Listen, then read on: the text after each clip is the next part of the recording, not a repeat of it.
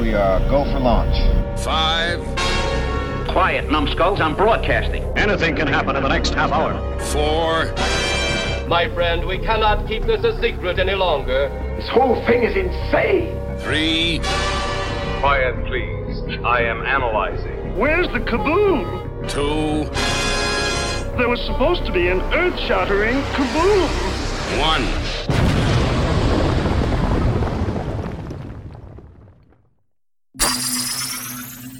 Greetings, my fellow galactic travelers, and welcome back to Planet 8. This is your mission commander Larry speaking to you from our hidden base. Chief Engineer Bob is here by my side as always in the command center, and circling Planet 8 in our orbital spy satellite is Reconnaissance Officer Karen. Today's episode of Planet 8 takes us to Marvel's Endgame. This is also a very special episode as it's Planet 8's one year anniversary. I want to thank all of you guys for tuning in, uh, listening, and supporting us. Um, straight away, let's kick it up to the satellite. Karen, what did you think of Endgame? Well, Larry, um, just like this being our one year anniversary and kind of capping off a, a big year for us, Endgame caps off a big 11 years for Marvel. Yes, Um, indeed.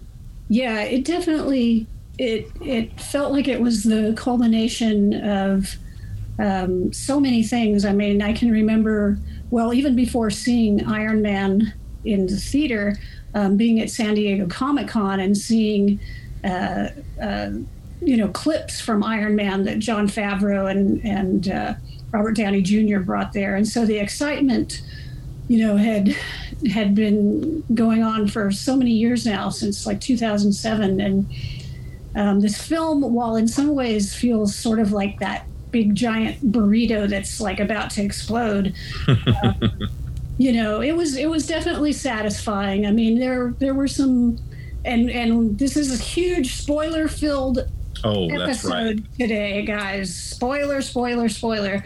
While there were some huge um, losses uh, in the film, um, you know, people that, that didn't make it all the way through, Mhm. um, you know, overall, I, I feel really satisfied with this whole, you know, story that's gone on for all these years now. And uh, I thought it was, you know, really well executed. I mean, we're we're going to talk about it, so I have I do have some quibbles, of course, but Right, right. um, overall, I, I felt like they they just did a fantastic job.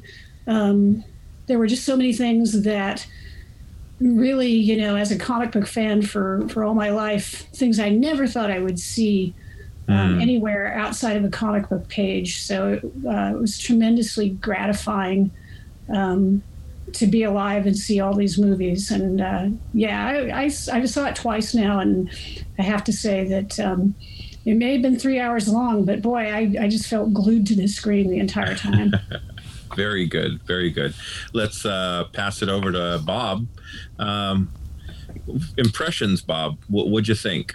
Well, um, I wasn't so easily taken in. I think uh, I mentioned before that uh, I think the hype was so much, and just people saying, "Well, there's there's just so much going on. You don't even have time to pee and all this." And it's like, well, you know, really, you could pee any time in the first two hours of this movie, but um, I just felt that it was kind of a slow burn.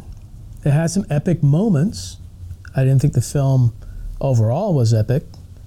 Uh, the final battle, the final hour of the movie or so, was definitely epic. I mean, it made up for the rest of it.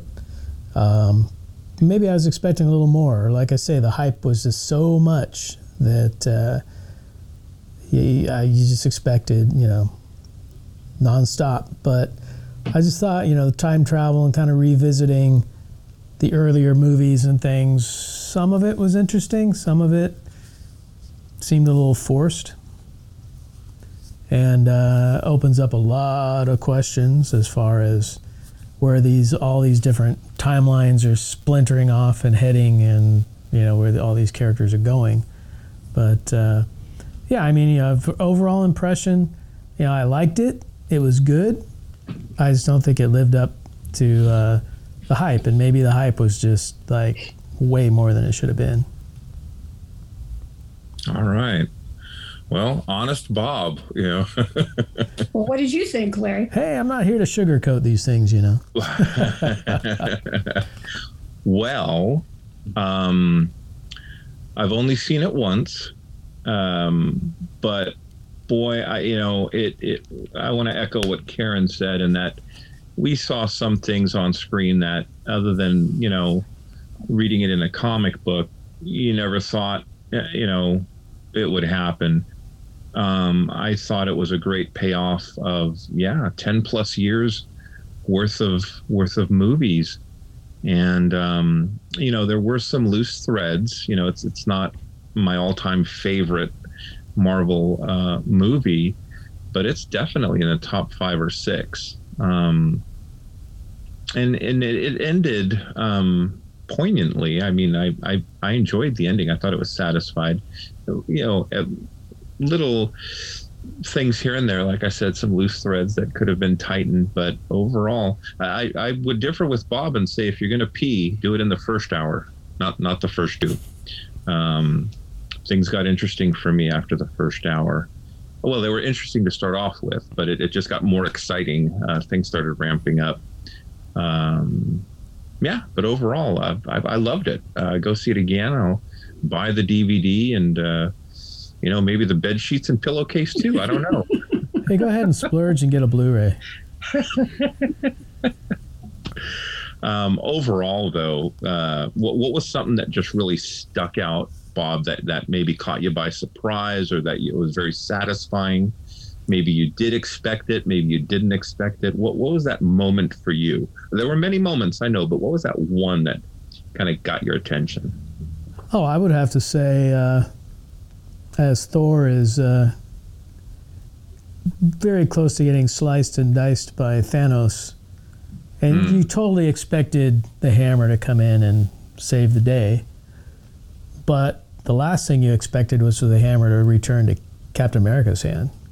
Oh man! and I'm just- sure, I'm sure, you know, and you'd have to ask my girlfriend Debbie, but I'm sure I either gasped or uh, let out an oh expletive or something in the theater when that happened. That was kind of like I think that got the biggest reaction out of me, and I think it was basically, uh, I mean, yes, Cap has lifted the hammer in the comics. I, he may have used it once in a while, but you kind of knew in the comics that he could and they kind of hinted in Age of Ultron when he kind of was able to nudge it that maybe that was a possibility. Hmm. But I just didn't expect it to pop right out there in the uh, in the in the final battle and for that to happen. And so yeah, no, that was definitely a pleasant surprise, a pleasant shock. cool. And yeah, that, that was a Karen? high point, and I, I know the audience. I went Thursday night, and the audience went absolutely bananas when he had the, both the shield and the hammer, and uh, yeah, that was sweet. I, I have to admit, I kind of expected it though. I kind of thought, oh, it's some, really, yeah, yeah, Huh. Because you know he he did it in the comics when when things got desperate, and I kind of thought, well, you know, it seems like it would be a good payoff to that scene in Age of Ultron where he, he just barely shifted the the hammer. If if at any time he's going to be able to use it, that would be the time. So, but it was it was very yeah, it was very satisfying. I um, I, I I didn't expect it, but you know, it was kind of like in the back of my mind, it sure would be cool. And when he did more than just lift it, I mean, he just beat the living tar uh, out of Thanos with that thing. I would, I just kept on yelling, yes, yes. And and let me tell you, I'm a crybaby at these movies. I was bawling. I mean, it was just even now talking about it, just thinking about it gets me a little emotional here. I'm getting a little verklempt. Verklempt. the man tears are coming. No, but uh, okay. Well, he, here's a question for you though. Yeah. You know, Thor is the god of thunder, right? And the hammer channeled that power. Mm-hmm. Now, Cap was calling lightning and shooting it at Thanos. Should he have been able to do that? I don't think so. You know, I mean, he yeah, he could lift it, he could throw it, it could come back to him, he could pummel him with it, but I don't think it's going to give him the power to control any kind of lightning. Yeah, I had the same reaction. I was like, wait a minute, what? How is he doing the light? I thought the lightning was from Thor, so that that seemed a little off. But I enjoyed it anyway. You know, You, you, you guys are pulling a freaking Steve on me here in the core. That's an inside joke I, I think it's the same problem though that like with the big ants. Well, no, Bob sort of alluded Oh. to with the time travel. If you if you really sit and watch this movie and try to figure out how the time travel works, especially at the end with Cap, then you probably are not going to enjoy it because you're going to be annoyed at you know that time travel this whole time travel doesn't make any sense but if you just enjoy it on the narrative level of like oh you know this is how they're going to get around this thing this is how they're going to tell this story especially with cap getting his happy ending and everything then it's like okay then you can enjoy it. But yeah the first time i saw it i was like oh but the time travel doesn't make any sense. And i was kind of irritated. But then the second time just going with the the story and more being into the characters and their relationships and how you know because they they basically each one of these the main six goes on this through the movies. They they go on these journeys that basically wind them up at the opposite place of where they started right? So you know like tony goes from being this really self-centered jerk to being the guy who makes the ultimate sacrifice you know? And cap goes from being this really selfless guy to towards the end he has like a healthy self-interest. He finally decides that i can have a life and everything. And they all do stuff like that right? They go from one place to another. And you know so they bend the rules of time travel and stuff in order to allow them to have these stories. So I, that's what i think is really the the enjoyment getting out of the the story. Because yeah the time travel is just bananas. Well, see, I have a couple. was- I have a couple other Captain America questions, but now when he went back in time, he had Mjolnir with him, right? yeah He was holding it. He didn't have it when he came back. So where did where did the hammer go? Oh, he took it back to return it to the same time when Thor took it, so that Thor would have his hammer. I, I, that's what I'm assuming. But Thor didn't take it back until the events that happened in the second movie, in Dark World, right? So the hammer should have already been in the spot where he found it. So does Cap put a second hammer over there? Or Well, did- the you whole thing is predicated, right, on returning everything, like returning the stones immediately after they took them. And I assume he returns Mjolnir immediately after Thor took it. So, I don't know. It's it it doesn't make a lot of sense, honestly. Well, remind me not to watch Charlie and the Chocolate Factory with you two because it'll just drive me bonkers. How They can did- they have did a they- stream filled with chocolate? Did they time travel in Charlie and Chocolate Factory? I'm just kidding.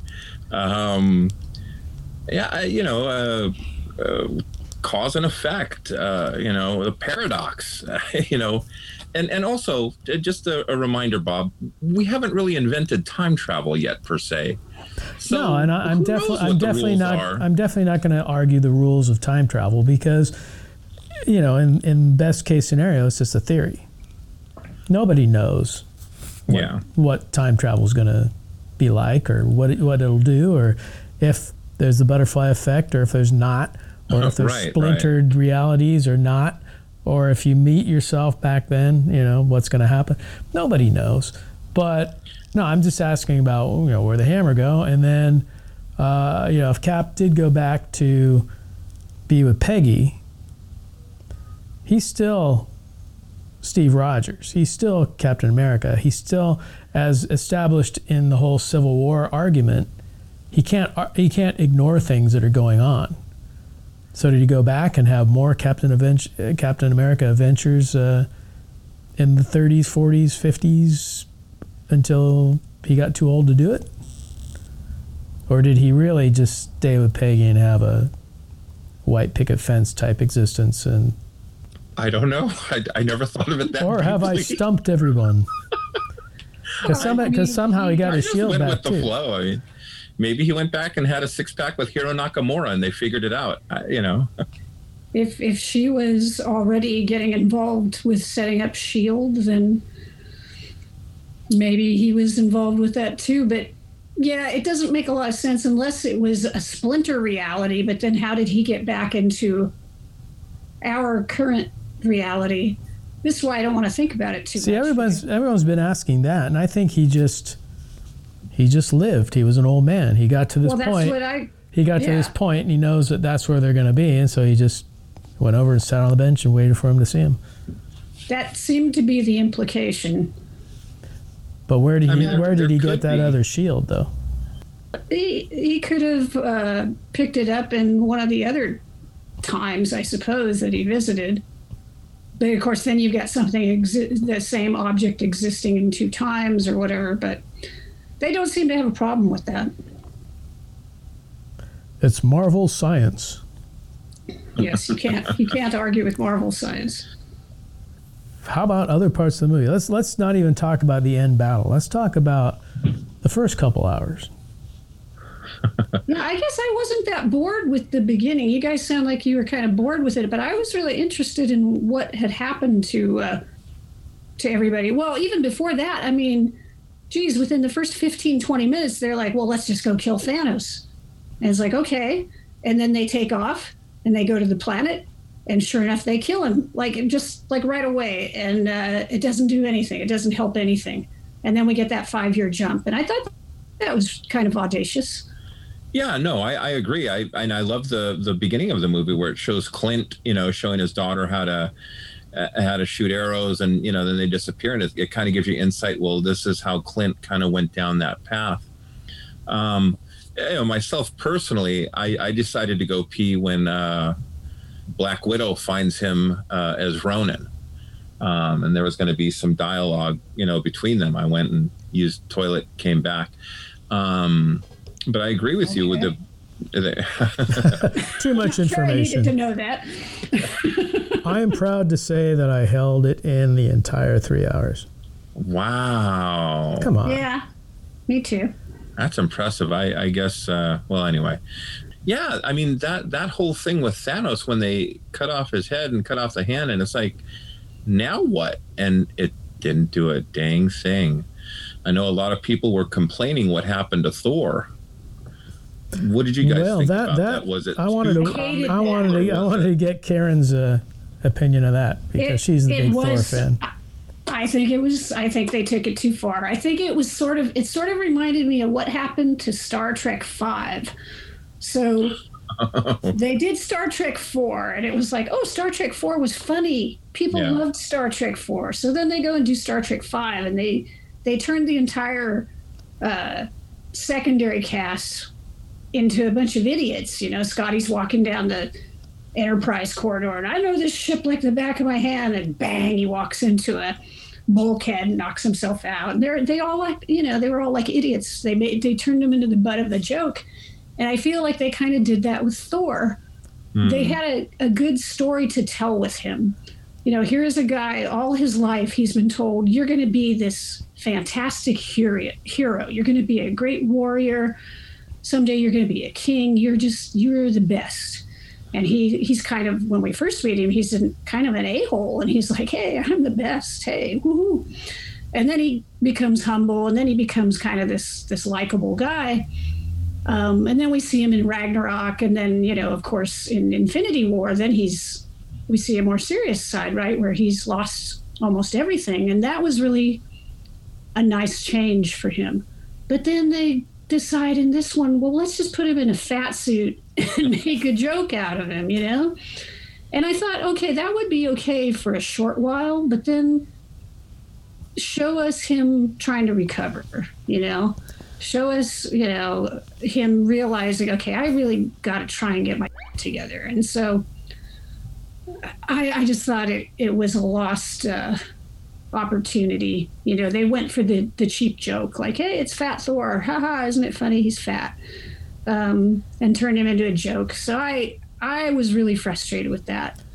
Uh, Well- they could have, you know, they could have done something with it and they didn't. So uh, I have no desire to see Fat Thor in Guardians of the Galaxy. Well, I'm, I'm thinking he'll probably work out between uh, now and then. but no, I mean, I was actually reading an article that was really kind of interesting. Not so much the article, but kind of the comments that were made about the article, where they were talking about Thor and the fact that, you know, he blew it at the end of Infinity War. You know, whether people want to admit it or not, I mean, you know, he didn't, quote, go for the head. And Yeah, because he- he didn't, and because he didn't go for the head, half the universe is wiped out. All these people lost. Friends of his were lost. You know, all because he was like, you know, a foot off. Hmm. But Yeah, because he he wanted Thanos to know. It was like I told you I was going to kill you. It, that was his pride coming back, right? right, so he now he blames himself, and he's in a deep, deep depression over this thing. Mm-hmm. And the interesting thing about the comments on the article was the fact that a lot of people commenting are people who f- basically battled depression. And they said that's exactly what you go through. You know, the you know everyone handles it differently, but you know the drinking, you know sitting around with Korg playing video games, isolation, not going out, gaining weight, the whole thing is exactly what you go through when you go through that type of depression. And he did pull himself together for that final battle. And I think a big key moment was when he actually went back and saw his mother. And she's the one that kind of, you know, consoles him and tells him everything's good. And he reaches out, and here comes the hammer. And what does he hmm. say when he gets the hammer? Right. I'm worthy. I am worthy. Yeah. So but that then they was have to like a- in that a was like- joke right after that. Well, yeah. I mean, there were too many fat jokes. But that wasn't Thor. That's the people around Thor. You know, Chris Hemsworth as Thor basically, it seems, nailed it. You know, this is exactly how people act and exactly how people withdraw when they're going through that type of depression. And, you know, most people don't have to blame themselves for losing half of the universe but uh, you know his depression is on a much bigger scale being a god and being someone who really lost you know in infinity war Well, I think they could have focused more on that and and less on the jokes. It's the same thing, same problem I had with Iron Man three, where we're told that Tony is experiencing PTSD after the events in Avengers, and we see a teeny bit of that, but we don't really feel the depths of that. And I I felt like the same thing with Thor. It's like, yeah, we know he's he he's blaming himself, but they focus so much more on oh you know how funny is it to see him like this? And it would have been more interesting to see him more like he was in uh, infinity war when he was he was down in the dumps and how is he dealing with that you know? It just i don't know. I it just hated to see uh, him become just a completely comedic figure. Not that chris hemsworth he, he does comedy well but it's like i don't know. It just became very one-dimensional the other characters were allowed to to be more than that. and larry the tiebreaker is yours what did you think Well, it's interesting the article you bring up. Uh, I, I never really thought of uh, it that much. Uh, You know, and it, we all, uh, you know, watch the movie through different eyes. Um, I, I thought it was funny. I thought it was enjoyable. I thought it was part of the film, and and it worked okay for me. It didn't work well, but it worked okay. You know, um, yeah. I mean, a lot of people are saying, "Oh, they made him into the dude," you know.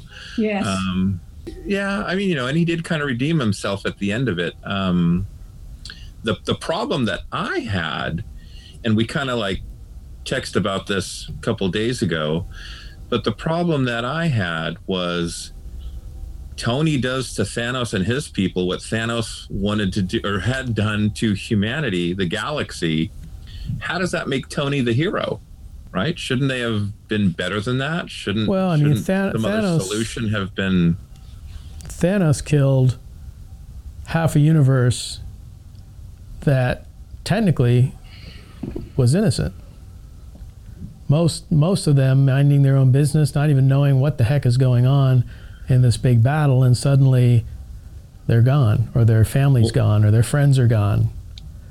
Whereas when Tony snaps his fingers, he's wiping out this horde of creatures that are basically attacking, and, and this one guy who wants to snap his fingers again and destroy the rest of the universe. So, you know, I guess killing innocents versus killing. I mean, war you have to kill. I, I don't And, know that yeah. Thanos, and, and again, I, you know, I'm getting too in depth in this. I don't know that Thanos.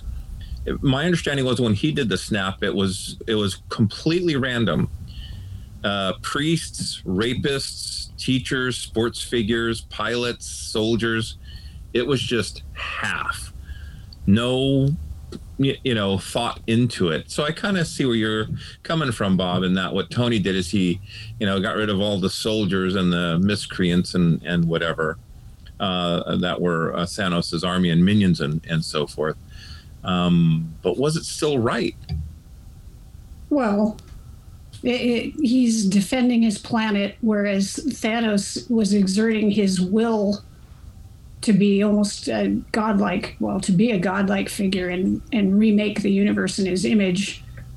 Um, I mean, yeah, it's pretty it's pretty horrible, but you know, if they had wiped out Thanos' army just by using their superpowers, um, would that have been just as heinous or uh, you know what what were they supposed to do i guess? I know it did kind of bother me because it was like oh just so immediate and kind of bloodless and and yeah Yeah. terrifying in a way because we Right. did you know it was the same thing thanos did before um but it Yeah. yeah. i would say compared to what thanos did yeah it's it's definitely not on the same scale Yeah, and I get it. I mean, you know, I just threw that out there for discussion. Uh, kind of like, you know, what what was a thought, or was it just Tony like knee jerk reaction? You know, Well, here's the, the other question: is what's the alternative? What else could he have done? You're Well, not you're not going to transported them rehabilitate. somewhere yeah, lock them in a black hole or a you know phantom zone, or oh no, that's DC. Never mind. Sorry. well, I mean, you're not um, going to rehabilitate these people or these creatures or whatever.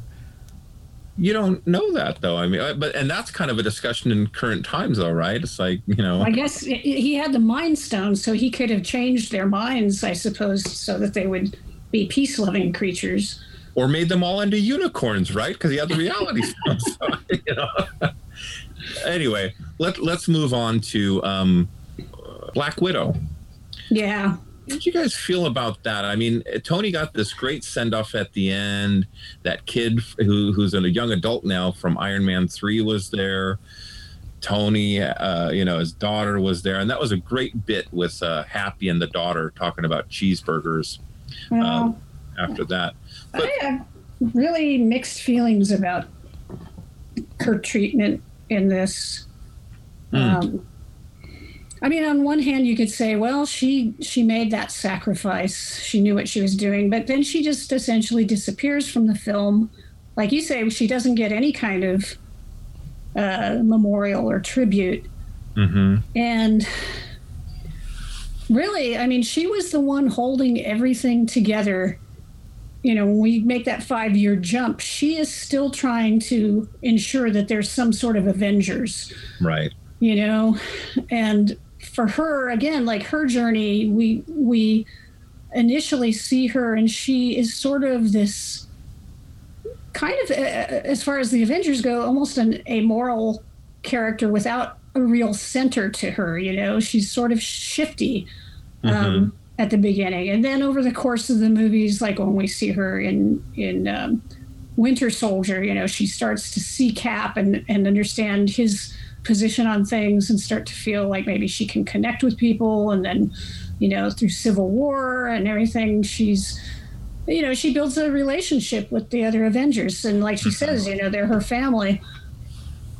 And i don't know i feel like there's something um very it's like okay it's she's she's sacrificing herself for her family. And this is sort of a theme that you see with female characters a lot of times in books movies what have you where it's like it's okay you know she can sacrifice herself for her family kind of thing. Or women women are sacrificial figures. And like Gamora was sacrificed by Thanos at least this time. The Right. widow making the choice to sacrifice herself. Hmm but yeah, it's kind of frustrating that at the end of the the film, you know, most of the original Avengers are still around. She's gone, and uh, that's just it. She's gone, and Tony at least kind of got a big send off. But you Yeah, it's like the only acknowledgement was kind of Hulk when he, you know, brought everybody back, and he's like, you know, I tried to bring Nat back, and that look on his face was, you know, this pain and and remorse, and you know, and then that was it, and then you know, the battle and all that happened. So I just thought, uh, could have done a better job with that. yeah, it, you almost wonder like if the whole sacrifice thing with the stone, if they could have uh, come up with a better storyline where you'd find out that actually Thanos hadn't didn't need to sacrifice Gamora, and then that would have made it even more poignant. Hmm. You know that, but I don't know. I I yeah, I was kind of frustrated with that because I really felt like the Black Widow had gone through such a good character arc, and then to have her just kind of like disappear in the middle of the movie. Do you think you think you guys would have been a little more okay had Hawkeye uh, made the sacrifice? Clint, yeah, because one of the things that they were talking about is Natasha had no family. Clint did have a family. Well, yeah, That's but what she she was not going to let him give- do it. Yeah, that's what the whole you know thing going Well, back. And, that's how they always rationalize things. The person with the family has to survive, and the person without the family is is expendable. So I, I thought it would have been interesting had they kind of went a, a, away from that and let Clint do the sacrifice, and not that it would have been more meaningful, but you know, I, I think there's more stories to tell with Natasha than with Clint. Well, my she's own got her own movie coming up, so. I yeah, I assume it's a prequel. Well, yeah, no, definitely, but. So that was almost like a way of killing someone off without really killing someone off because they're going to be back. She's going to be back in movies. So Well, you know, it's funny because Vision's going to be in the Scarlet Vision uh, Disney Plus. Vision is is deceased. Black Widow's going to have her thing. She's deceased. Uh, Loki is going to have his TV show. He's deceased. So it's like I guess they're doing like not that Indiana Jones is deceased, but like a, a young Indiana Jones version of these heroes. Well, I no, don't I, know. mean, if you look at Loki, there's that one splinter where he grabbed the Tesseract and off he went. That's a whole new timeline now. They could play right off of that. Mm-hmm. Now, as far Yeah, as far I- as uh, WandaVision goes, um, I really don't know what terrible they name. could do because they can't yeah. they're probably not going to bring him back, you know, to life. And there wasn't like a really big, long time between when they went off, you know, on their own and then saw what was happening with Tony and then came back. I mean, it was like, what are they going to ha- have like? I think these things are going to be like eight episodes long or something. They're going to have like eight episodes of the two of them in the uh, hotel there. Oh, I Yeah. read It's going to be a Something that- romantic uh, thing. Yeah. I read something strange that said that it was going to be set in the 1950s, which He didn't even exist in the 1950s, I technically. know. So, you know, I, I read someone had a theory that uh, Black Panther's uh, sister, Siri, or Suri, Shuri. yeah, had enough of Vision's blueprint, for lack of a better term, to be able to recreate most of Vision without the stone. I, don't know if they're going to go that route. How they wind up in the 1950s, I don't know. I guess we'd have to talk to Steve Rogers. well, the thing that kind of made Vision the Vision was Jarvis. She's not really going to recreate Jarvis, right? Well, again, I, I the article that I read was that they had mirrored enough of his programming, his personality, to recreate a version of the Vision. you know, and whether it's going to be a hundred percent copy or a copy without emotion or memory, or I, or they, and they might not even do it. I mean, it was just a theory. I call shenanigans. Getting back to getting back to Endgame. Yes. Uh, oh yes. What did you guys think uh, of uh, how they brought Steve and Tony back together? Because I, I I was really I was pleased with it because I I had kind of anticipated that once Tony came back from space, all would be forgiven, but it was not. He was still very PO'd at Cap, and and uh, I I was actually I was surprised by that, and I was pleased that I was surprised by that, and and I thought it was really interesting that it took a long time for those two to knit their relationship back together. Well, I loved it. I, I thought it was great when he got off the ship. He he confides in Cap. You know, I blew it. uh, You know, whatever that conversation is, and it's like he's having this heart to heart conversation with, you know, one of his best friends, not his best friend, and then. Y- You know the the reality of what happened, what transpired, and what Steve said, and what Steve, you know, then you know that happened. So I, I thought they handled it great. I thought they handled it realistically uh, those of us that have ever faced any kind of a crisis within friendships or families or whatever, kind of, you know, you, you hurt the people you love, you know, and I, and I think that's kind of that exchange, at least for me. Well, I mean, Tony definitely offered the olive branch in the form of the shield. Mm, hmm Yeah. know. And here was something where, you know, in Civil War, he was saying, you know, you know, my father built that shield. You don't deserve that shield. It's not yours, and all that. And now here he is, you know, turning around, and giving it back. That was kind of like I think his way of showing Steve Rogers that, you know, he's he's come around, or he's changed his mind, or he's you know forgiven him, or whatever. Um, but yeah, I, th- I thought that was definitely you know with him handing over the shield, that was like a, a big part of it. And it was still a little strained too until uh, until the handshake. Yeah, I, you know, Tony Tony had a lot of. Um, I mean, he made a lot of good points. I mean, you know, Cap Cap is Cap, and and love him or hate him, I could see how he, you know, America's ass can really get under your skin sometimes. Well, they both thought they knew the right thing to do, and they were both very stubborn. yep. and Yeah. and yet they both respected each other and that you know it's like like any of those relationships you have with a, a really good friend or sibling or whatever you know you hmm you really want their respect and you want them to be on your side and and it just drives you nuts when they they won't agree with you right Right. so uh, yeah, I thought that was really well handled, and I, I also really liked that that like the first thing he says when he, you know, when he gets off the ship, first or second thing is I I lost the kid.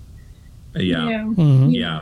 it was so important to Tony that he mentor um, Peter, and then of course you know after uh, Cap and and uh, Natasha and uh, Ant Man go out and try to convince him t- uh, on this time travel thing, he's like, nope, nope, I've got too much to lose. I'm not going to do it. It seemed like the thing that really convinced him to start thinking about it was he sees the picture of him and Peter together. You know, he's doing the dishes and he sees that picture and and he just stops for a second. Yeah. You get me verklempt again. Well, see, that also brings up the uh, the question of what was your biggest tearjerker moment. And I think you know, for me, it was definitely you know when Tony and Peter basically encounter each other in that final battle.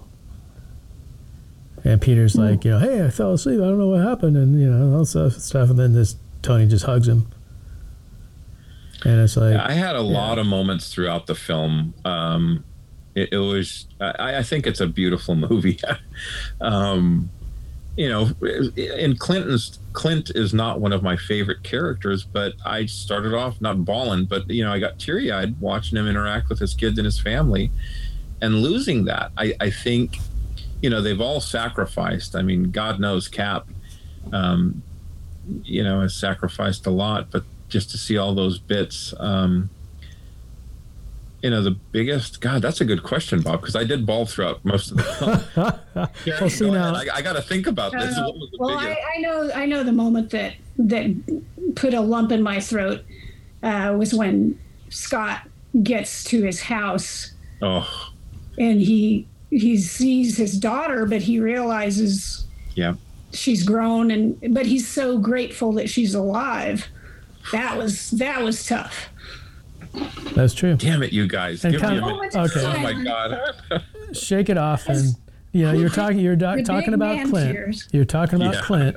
Clint was actually key, right? Because he's the one that saved the gauntlet when uh, when Yeah. Avengers HQ was all crumbling around You're right. everyone. He was the one that Yeah. grabbed it. He was the one that ran out with it, and then They got had it some to really- everyone. You know, They had good moments for everybody. I, I thought Hulk was a little underused, but they had a nice callback to the Secret Wars comics. There was that great issue where Hulk held up the all the debris and stuff, and they they redid that when the headquarters was blown up, and he's holding up everything, trying to save Rhodey and uh, Rocket. So that was cool. Yeah, that was. Uh, you know, I'm I'm gonna say, um, for the tearjerker moment was uh, Pepper saying goodbye to Tony. uh, at the end. Yeah, yeah. You know, I, again, I cried through the whole damn film pretty much, but that Well, Peter kind of started it, and then she came. She kind of you know He pushed it aside a little know, bit, he- and then she got in there.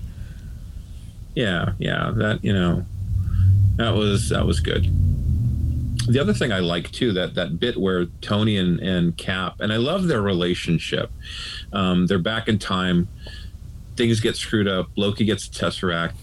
They have an exchange on what to do, and Cap says, "Do you trust me?" Or is it Tony? Well, someone Tony tells him, Tony said, "Yeah," and he says, "I do," and it's like, oh, that's gold right there, people. Gold. Ah, What do you guys think about? We're we're jumping around a lot here. oh yeah, Um, jumping. What do you think about the fact that uh, old Steve has now passed the mantle on to Sam? you know that was a beautiful thing and um look it, it could have been uh, sam or it could have been bucky you know and, and in the comic it was both at different points Different in time times. um I, Well, I mean if you if you look at uh cap's face when he hears falcon saying steve you know after all the heroes are appearing it, it just uh, it's a special relationship. And and not, not taking anything away from bucky you know bucky is his his brother. Um but i that was because you know sam has no super serum. Sam has no uh, you know longevity like like the winter soldier or cap so it, it sam's gonna have to do a lot of training Yeah. "Well, I think you know, Yeah. I think if you look at it, Sam's a logical choice because, I mean, is there anyone in that group that's more moral than he is? I mean, he's Uh, that's never gone point, down Bob. like a rocky road. And Right. then if you look at, you know, what does Steve Rogers do when everybody, you know, after the snap? yeah he's having that group discussion and trying to help people through, you know, Yeah. their depression. What was Sam doing when when Steve Rogers met him in the Winter Soldier? that's true He was he was Very good helping all the uh, all the uh, ex army or ex military people deal with all of their problems in That's a, kind in of a a ther- like a therapy to- group. So I Right, think that kind of was like a key. And then if you look at Bucky, I mean, he's got he's got the arm, he's got you know the strength, and he's a little flawed. You know, he's a little he's a little Yeah. off once in a while. Hmm. So you know, why not just give it to Sam and you know, and you know, he's he he becomes like Cap with wings, right? I mean, he's still it's kind of a throwback to the first film where Doctor uh, Ernst or uh, whoever he's dying and he, he points to Steve's heart. That's what makes the hero, not shields and wings and guns and whatever.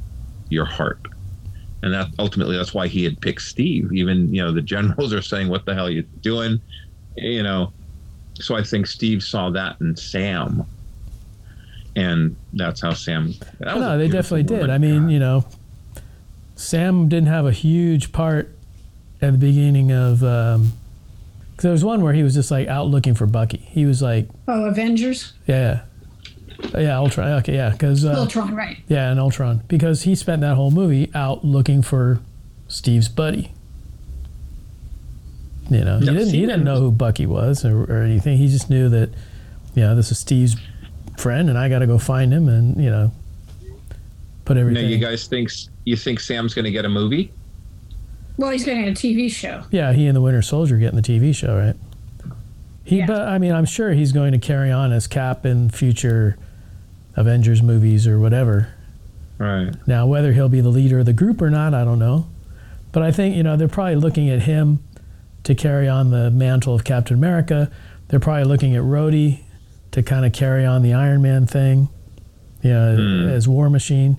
And who knows? I mean, Rhodey was Iron Man for a while Yeah. when Tony was stuck in the bottle and, you know, on his drunken stupor, and, and Rhodey took over as Iron Man. And you've got Karen Shuri there to, uh, you know, develop new armor and new technology. So, Karen and I were having a side conversation at some point, uh, even before the film came out, and I was like, "Wow, you know, what if what if Cap doesn't make it? You know, who who's going to be that part of the Avengers?" And Karen had said something to the effect, I'm paraphrasing. Karen, jump in. You know, maybe we don't need a Cap. Maybe maybe another character needs to be developed. Yeah, I still feel that way. I would rather not see them have somebody else become Captain America. But, uh, you know, they've made their decision. We'll see, though. You know, he's got the shield. Is he going to call himself Captain America? I guess I would assume so. But Captain kinda like- Falcon. Captain Falcon, yeah, I don't know. I, I kind of like that he has his own identity. He's the Falcon, you know? Yeah. I, I would kind of like them just to retire Captain America, but uh, there's too much money to be made, I'm sure. So, But then Oh, again, Captain America is a, an important symbol for the country. So, you know, Sam would be carrying on that, that symbol, if nothing else.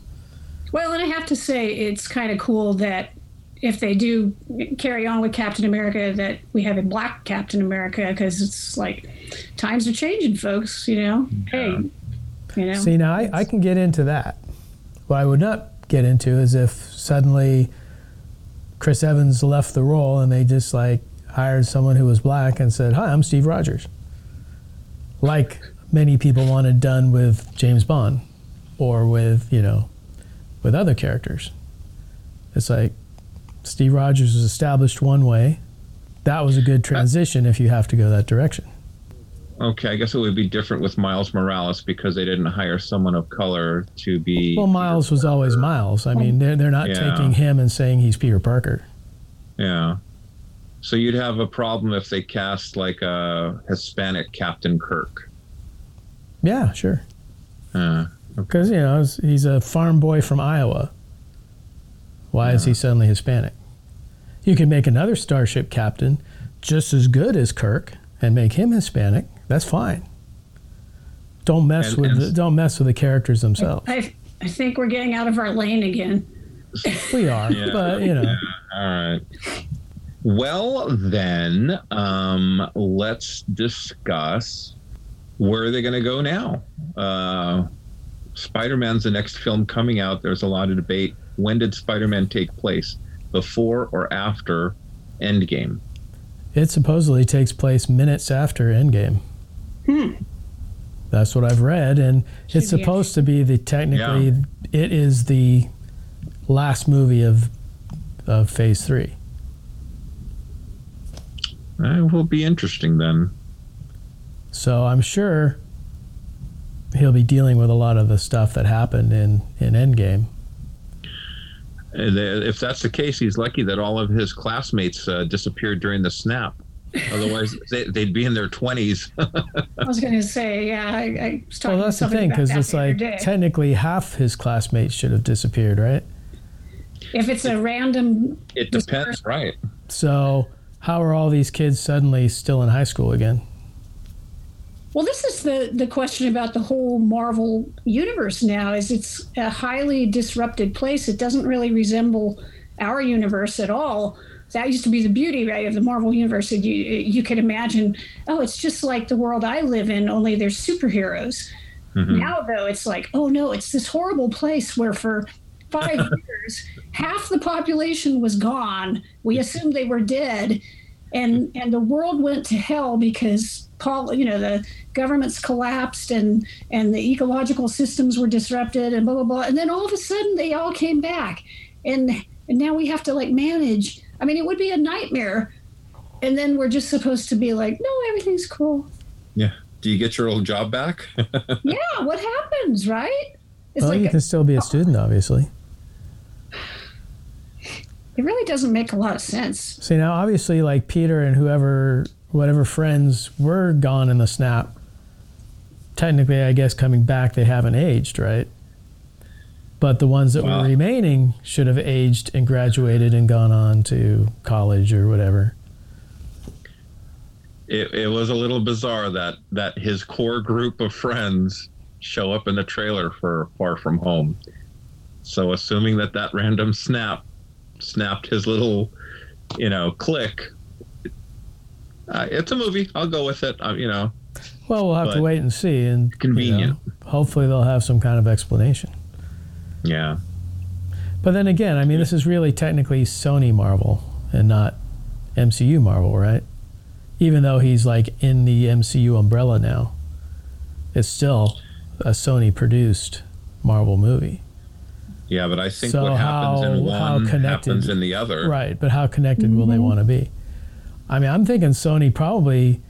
I'm sure Marvel didn't want them to release it this close to to Endgame, but Sony just went ahead and because hey, that's the you know everyone knows Spider-Man comes back because he's got a movie coming out in a couple months. My understanding is Kevin Feige really is heavily involved in when and how these films are released. So, I mean, I guess that's a good question. I don't know how much grief he'd have over them coming out so soon after. Uh, And was that one of the reasons why they moved uh, Endgame up a month?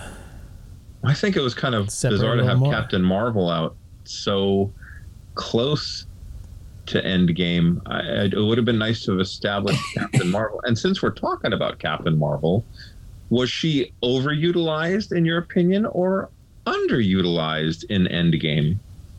Well, I, kind of felt like she didn't. Uh, she just showed up, and then she like disappeared. She didn't get a chance to develop any kind of relationship with the other characters at all. I, I agree. That kind of bothered me. I would have liked to have seen her.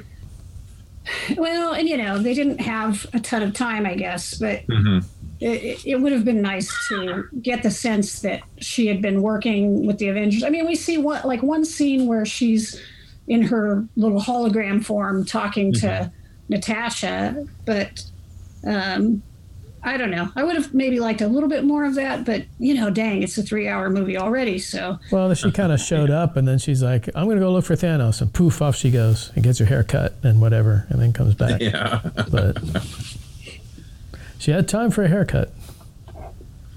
Let me ask you guys. Oh, go ahead. Sorry. Oh, I was just gonna say she's. I mean, you know, they they definitely established her power level. I mean, not only does she blow up the ship, but when she's starting to pull that gauntlet off him, uh, he gives her a headbutt, and she just kind of looks up at him, Yeah. PO'd look on her face. So Well, she's supposed to be the strongest one, so.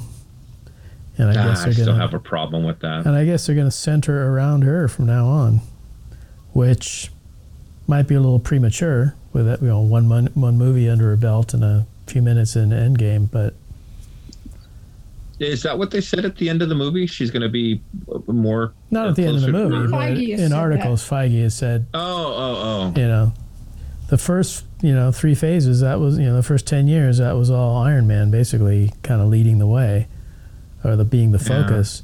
She's now the focus. Well, you know, I, and I guess he's he is the guru, but I, I kind of like stuff off of Earth. You know, some of those movies and stories. And that's Oh. fine, but I mean, you know, Iron Man had what? Two movies under his belt before Avengers came along, and then he had Iron Man 3 and you know, before Well, he they rushed that second movie for Avengers and stuff, but anyway, that yeah, I won't. So, speaking of Avengers, um, Yes. Where would you put this one? I was saying I was Oh. talking to someone the other day, and I was saying, you know, I gotta say, I'm thinking I would rank in, Infinity Wars one, the original two, Endgame three, and Ultron four. Well, you know, I, I, it, it's hard for me to say because I've only seen it once, and I've seen the other ones multiple times. I've only seen it once as well, but You are a bold man, Bob, to make that uh, statement. Then, that, um, I don't know because when I first saw Iron Man two, I didn't like it, and then I saw some Iron Man three, and I really appreciated Iron Man two more. but No, I'm, I'm, I'm kidding. I'm kidding. Um, I don't know, Karen. Do you have a? I gotta think. I don't know. I'm really bad at ranking stuff because I change my mind frequently. Yeah. Um, uh, yeah, I don't know. Like you say, you know, now I've seen the other ones. I've probably seen Avengers like 20, 30 times because it's always on TV. right. Um, and I, I've grown to like Age of Ultron a lot more, especially, you know, it's got the vision in it. So I really like that. As have um, I think the amazing thing about Ultron, because I watched all the movies obviously leading up to this one in the last few weeks, and uh, there's a lot more foreshadowing in Ultron than any of the other movies, I think. Oh yeah, yeah. I mean, there's a lot of foreshadowing, not just for Infinity War and uh, and Endgame, but foreshadowing for Ragnarok and foreshadowing for Civil War, and you know, quite a bit, I think. The beauty of Kevin Feige. I mean, the the man Well, has. he's got his big board in his boardroom there, and he's got Yeah. everything leads to something else, and he's got it going for the next five years, and he just hasn't told us about it yet. Yeah. Uh, Bob, boy. Uh, so I'm gonna say the original Avengers, number one. Uh, number two, Age of Ultron. Number three, Infinity War. And number four, Endgame. Oh, my. this week, this week, because like Bob, I've watched all the other films. Actually, I, I love Infinity War, so maybe that would be one, and then Endgame would be three, and then Ultron would be. But I like. Uh, I'm You sorry. know- Let's just go with one, two, three, four, and yeah, go ahead, Karen. The problem is, is I, I tend to think of Civil War as an Avengers movie too. So it's Ah, hard, well, it's hard for me to keep it out of there when I think of these films. So uh, yeah, that's a good one. I mean, that's the whole thing. It's it's tough. it's not technically an Avengers film; it's a Captain America film. But geez, But- they spend so much time with all the other. Well, you don't have Thor and you don't have Hulk, so Ah, Forget so it. what? yeah, I but left this a 30 megaton nuke sitting around. Uh, Uh, we'll we'll have to touch on this after I see it a few more times, Bob. We'll we'll throw it on Facebook. Here's Larry's list. Here's Karen's list. and you already have Bob's list, so yeah, we already have Bob's list, but Bob's list may change. Maybe he's going to see the film a few more times.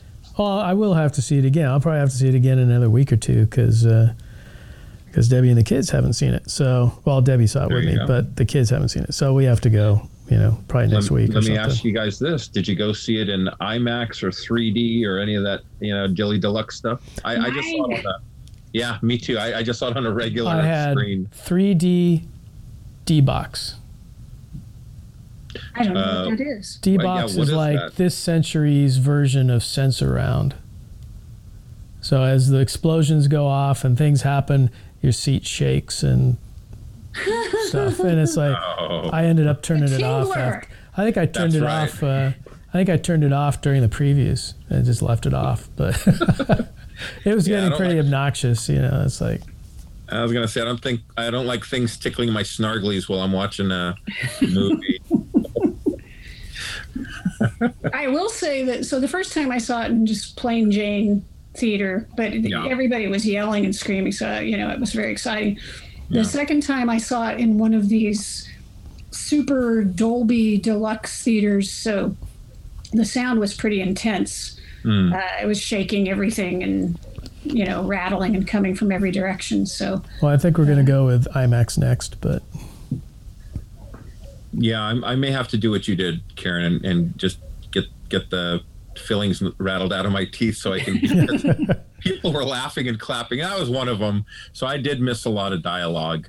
Oh, that that brings up a point. Uh, how about some favorite uh, favorite lines or or you know snappy snappy sayings from the film? I am Iron Man. That It was perfect because it was a best. callback right to the beginning. This is the end of the entire thing, and Yeah. that was the beginning of it. And that Uh, was you something know- that I was reading recently. That uh, originally he wasn't supposed to say anything, Yeah, isn't that weird? and then they were in the editing room, and they're like, "Well, you know, he's always the king of the snarky one-liners. He's got to say something." And they tried. They said they tried like a million different things, and nothing worked. And then it was actually the film's editor. They came up with, "Well, why don't we just, you know, Thanos said, you know, I am inevitable, so why not have Tony say, I am Iron Man?" And they thought, "Perfect, get him back, shoot it. That's a wrap. That's gold. That's gold, Old people." people.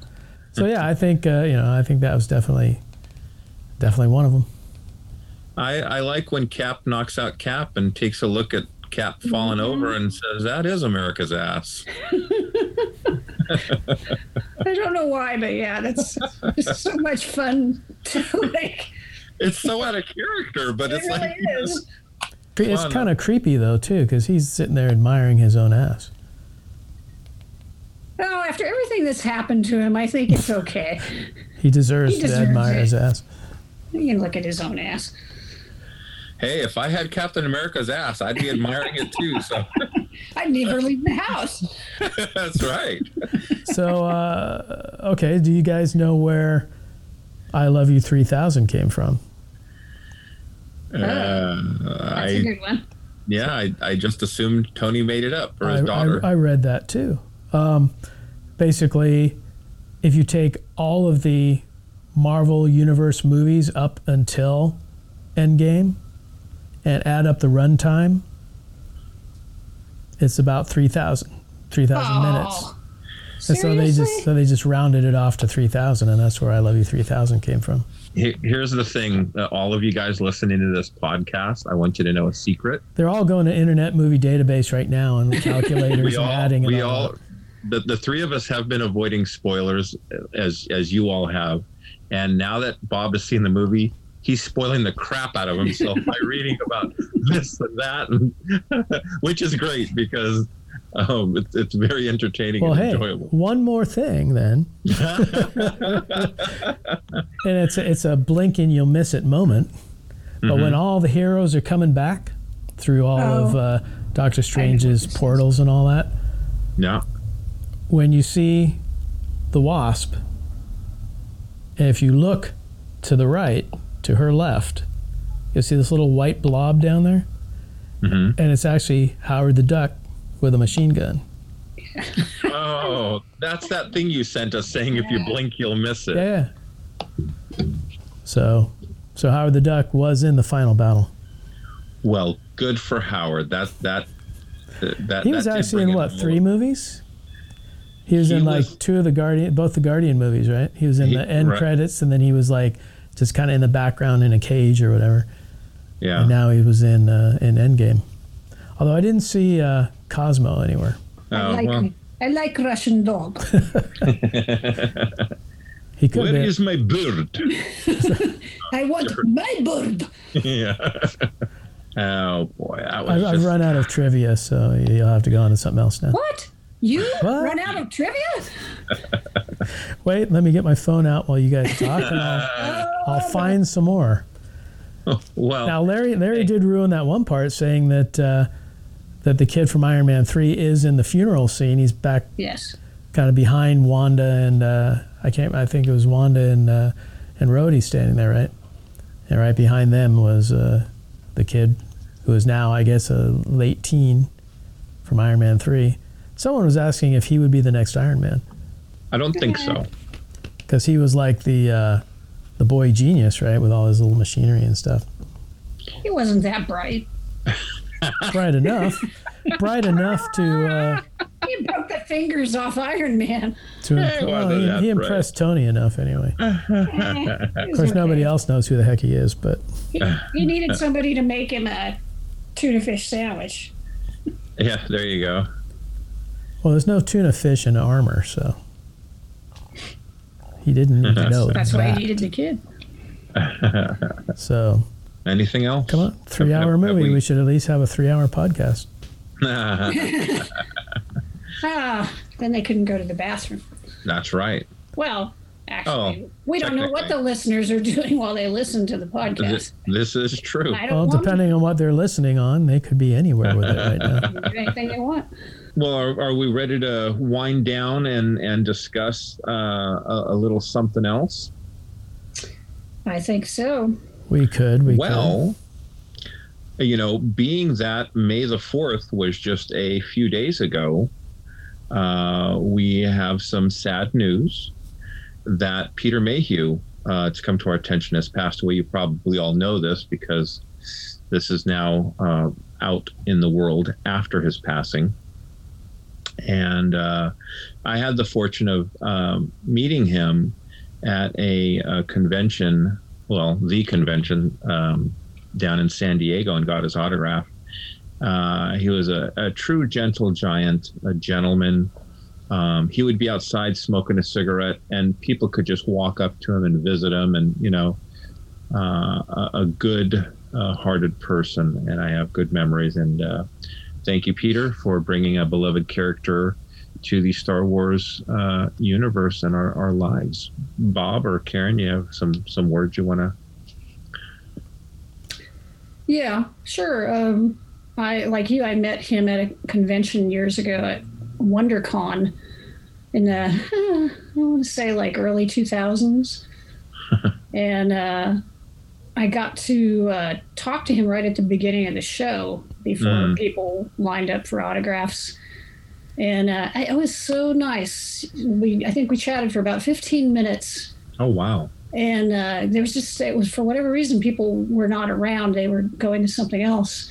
And uh, i got to talk to him about playing the minoton in uh, sinbad and eye of the tiger. And he was talking about the suit and how it was built and everything. And then we talked about um, of course playing chewbacca and and uh, asked him about the differences between the original suit and then the one he wore later on in the later movies. And he was talking about all the oh later on they built in cooling systems and it was much more comfortable. And but he was just such a lovely man. He he was so friendly. You know he didn't treat you like uh, hey are you going to buy something? Or what you know sometimes you go to talk to people and they seem to only be interested in you know what they're going to get out of you. I did get an autograph picture of course but um, it was just a nice, comfortable conversation. And he was such a good storyteller, you know, about all the intricacies of wearing the costume and trying to act in it. And uh, it was just a great, you know, short little, short little time. But I, in that time period, I felt like, um, yeah, this is a nice person. I'm glad I got to talk to him. And boy, it, yeah, it does make me sad to think that he's gone now. But uh, he was so unique as Chewbacca, that walk he had. And if you ever Yeah. saw him, if you ever saw him at a convention outside of the Chewbacca costume, you instantly knew that was Chewbacca because that walk was unique to his.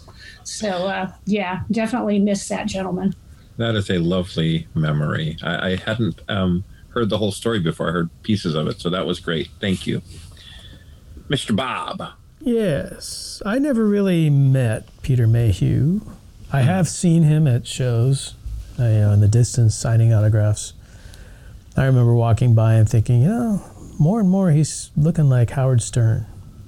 But, uh, but no, I mean, you can't underestimate the impact that Chewbacca and all of Star Wars had on an entire generation. Well, generations because Yeah. I guess you know you're probably on your third generation now that uh, that's getting into Star Wars. But um, yeah, and he was you know he was a key figure in uh, definitely the uh, original trilogy, as well as you know the uh, the newer movies, obviously.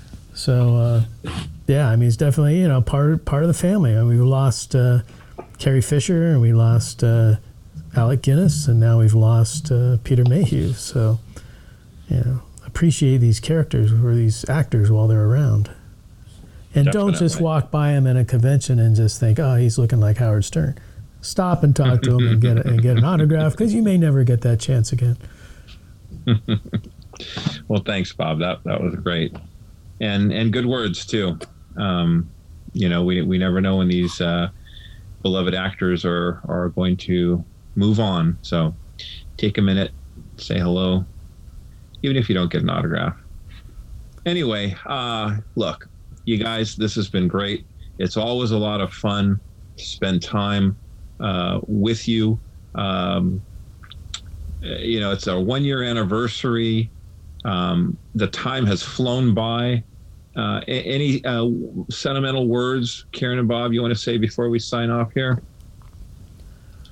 Well, I mean, you know, we just kind of like started this on a whim, and know, we've gone a year now. Hopefully, we'll be going a lot longer. But Amen to uh, that. you know, I just I've had a lot of fun, and uh, yeah, I've had a lot of fun reading comments that people you know either post or say about about the uh, podcast. Um, and I think uh, hopefully, I know Larry and I are kind of working on hopefully Yes. getting a listener party together this year. Uh, obviously, didn't make it for the one year anniversary, but uh, but we'll we'll reveal details as they become available. It's so going to be fun. It'll be a blast. I tell you, it'll be like a cantina scene. I'm telling you. That's right. You guys are in the Bay Area. It's going to be at a local establishment, and we'll, we'll leave it at that for right now.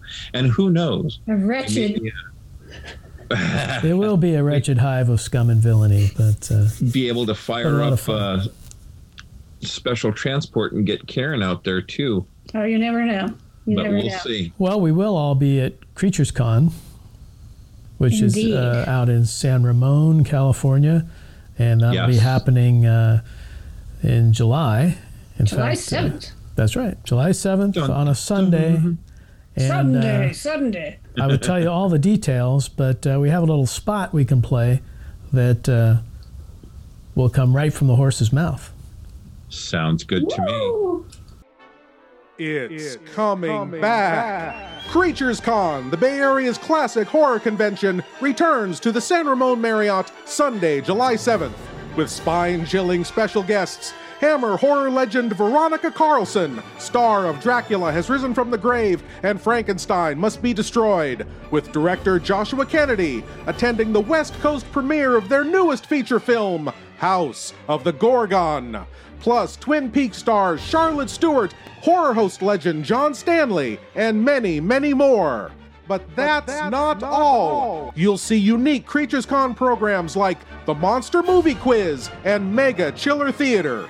You'll shop our dealer's room filled with scary, fun, monstrous merchandise.